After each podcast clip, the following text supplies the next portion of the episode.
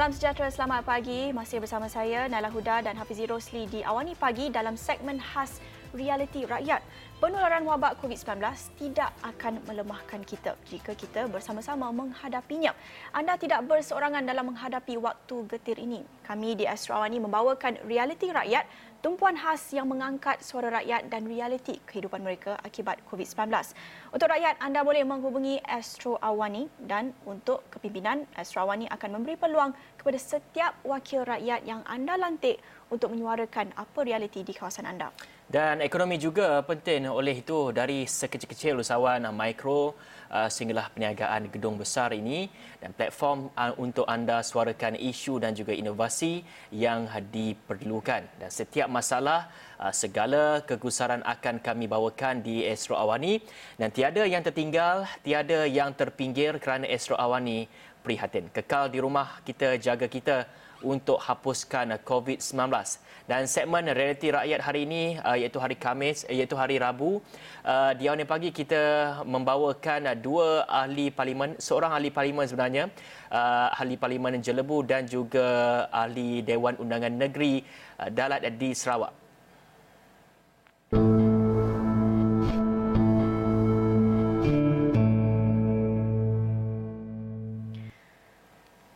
Ya, baik. Dan untuk anda menyampaikan apa isu-isu di kawasan anda, kita ada ruangan khas di astroawani.com, astroawani.com slash reality dash rakyat dan juga ada uh, grup chat di Telegram yang anda boleh cari di uh, Twitter dan Facebook. Kami ada kongsikan link uh, untuk anda join.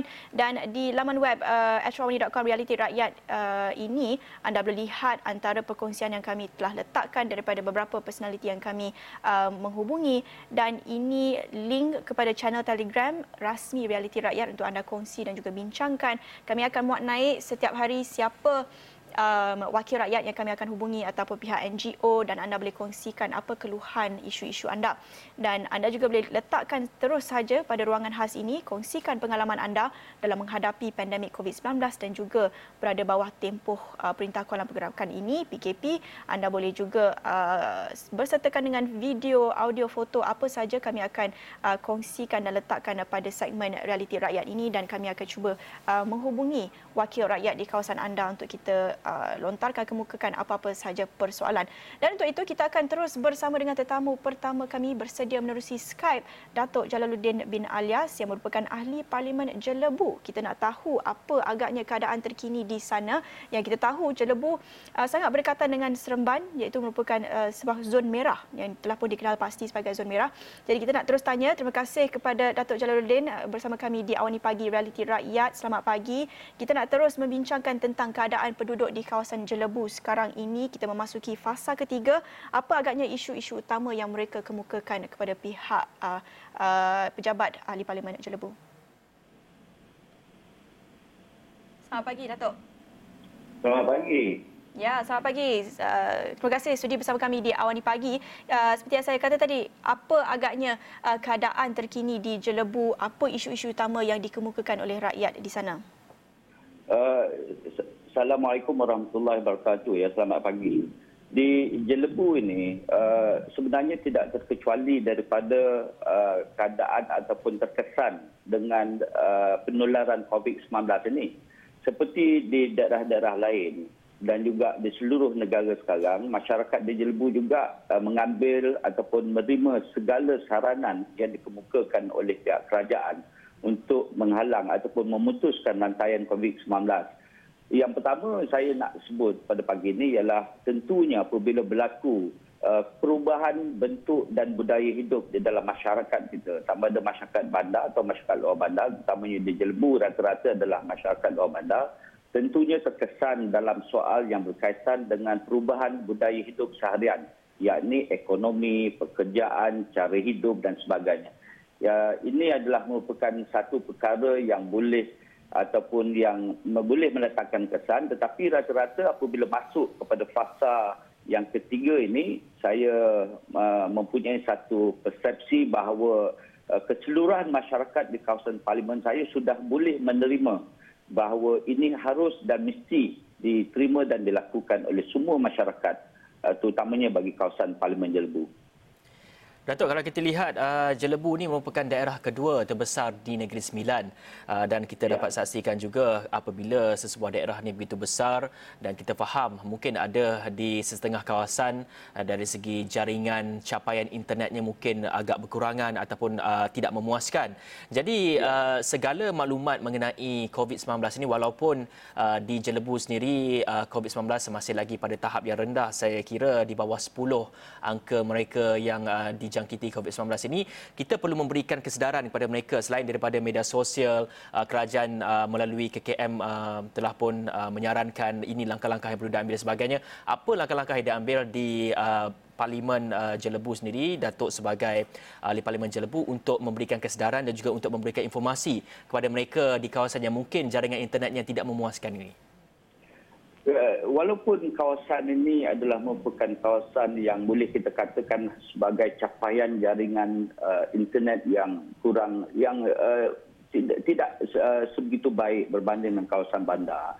Tetapi uh, pejabat saya terutamanya unit media saya uh, daripada yang terdiri ya sekarang ini kita tambah sedikit uh, barisan petugas media daripada uh, pasukan uh, sukarelawan NGOs dan sebagainya supaya membantu masyarakat luar bandar ini untuk menggunakan uh, apa ni uh, internet ataupun media sosial sebagai salah satu daripada sumber maklumat. Ke mana-mana kawasan yang tidak mendapat capaian uh, yang be- tidak begitu memuaskan kita menggalakkan ataupun menggunakan agensi kerajaan seperti Jabatan Penerangan dan juga uh, agensi-agensi lain termasuk badan-badan NGO untuk memberikan penjelasan dan juga menyampaikan uh, menyampaikan segala maklumat yang disampaikan oleh pihak kerajaan untuk makluman dan juga maklumat terkini kepada masyarakat.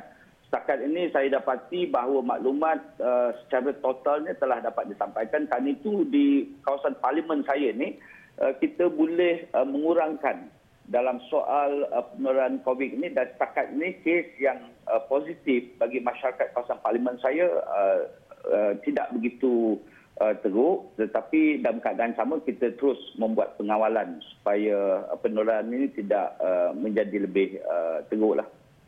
Ya Datuk, kita lihat ya kebanyakan penduduk di Jelebu ini banyak mengamalkan uh, perniagaan uh, sama ada PKS ataupun mikro secara kecil dan sederhana. Jadi ada juga yang uh, mengamalkan ataupun mengusahakan pertanian. Pastinya mereka terjejas akibat pandemik COVID-19 ini dan juga perintah uh, kawalan pergerakan PKP. Apa agaknya isu-isu utama yang mereka hadapi dan apa cadangan Datuk sendiri yang ingin Datuk kongsikan kepada kerajaan negeri dan juga persekutuan berdasarkan apa keluhan yang mereka hadapi sekarang ini?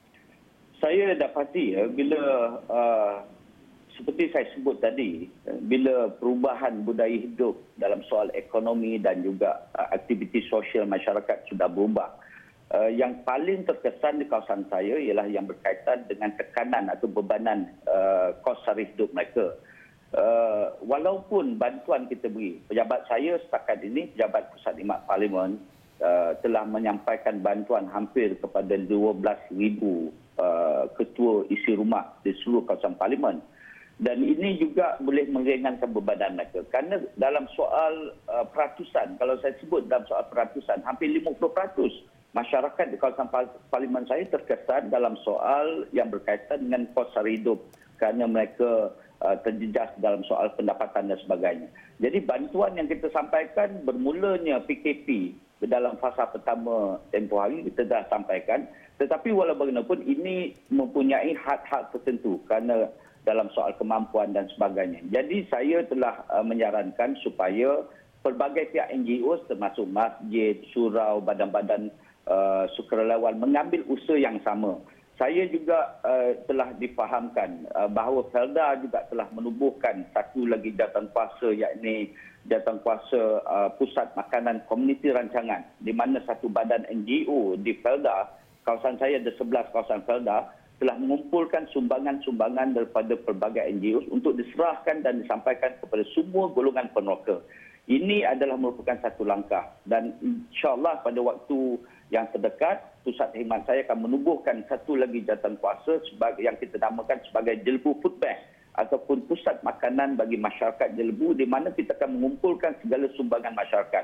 Tetapi saya ingin menyarankan supaya pihak kerajaan, terutamanya pihak kerajaan negeri mengambil langkah-langkah yang lebih ke hadapan supaya uh, masyarakat di luar bandar tidak terputus bekalan apabila kita menjangkakan bahawa PKP ataupun penularan COVID ini uh, memasuki fasa seterusnya uh, supaya masyarakat dan rakyat uh, dapat meneruskan kehidupan mereka walaupun mereka tidak dapat atau meneruskan uh, tugas dan peranan mereka untuk mencari uh, sara hidup dan sebagainya.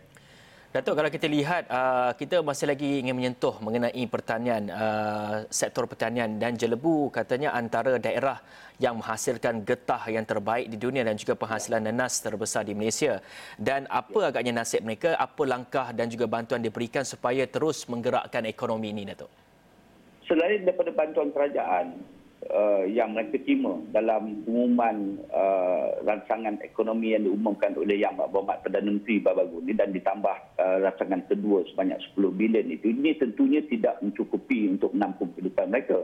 Tetapi uh, perkara yang uh, harus mereka lakukan dan dan yang kita lakukan Jambu ialah pengeluaran dapat diteruskan pemasaran dapat dijalankan. Tetapi walau bagaimanapun ini dapat, uh, terkesan dengan keadaan PKP dan sebagainya dan uh, saya telah mengambil beberapa langkah supaya uh, produk-produk mereka ini tidak uh, menjadi satu produk ataupun terlebih penawaran berbanding dengan permintaan dan kita harap supaya langkah-langkah yang akan kita lakukan ini uh, boleh menampung sedikitlah apa yang mereka alami uh, hasil daripada keadaan uh, PKP sekarang.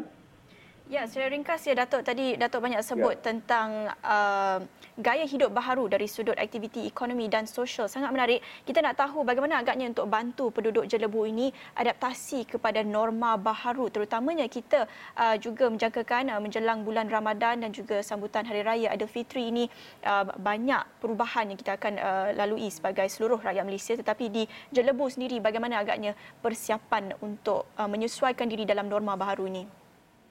Ya, kita uh, saya sebut ya perubahan budaya hidup sama ada dalam soal ekonomi, sosial, pergaulan dan sebagainya. Ini secara langsung adalah secara totalnya berubah. Masyarakat harus menerima perubahan ini sebagai satu budaya hidup yang bermula daripada sekarang. Kalau kita lihat ya, uh, saya tengok masyarakat di Jelebu dalam sesi atau fasa PKP yang pertama dahulu. Mereka sukar untuk menerima bahawa mereka harus duduk di rumah, tidak keluar bekerja, mencari sari hidup dan sebagainya tetapi keadaan semakin hari semakin baik.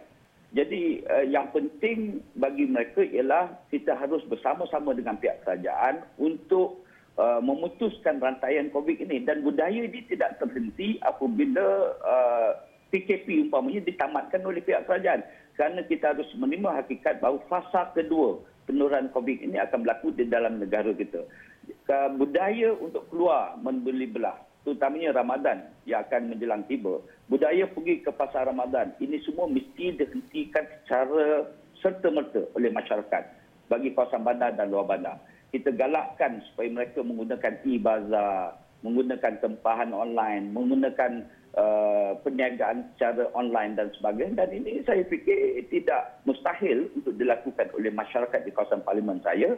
Cumanya kita harus bantu dalam soal yang berkaitan dengan penggunaan atau kemahiran penggunaan online dan sebagainya. Dan saya fikir ini boleh kita laksanakan dengan baik. Ya. Baik, terima kasih Datuk Jalaluddin alias merupakan ahli Parlimen Jelebu. Banyak perkongsian dikongsikan bersama dan juga cadangan yang disampaikan. Semoga yang berhormat uh, dapat terus berkhidmat dengan baik selepas ini. Dan kita akan berehat dulu seketika. Kita kembali selepas ini.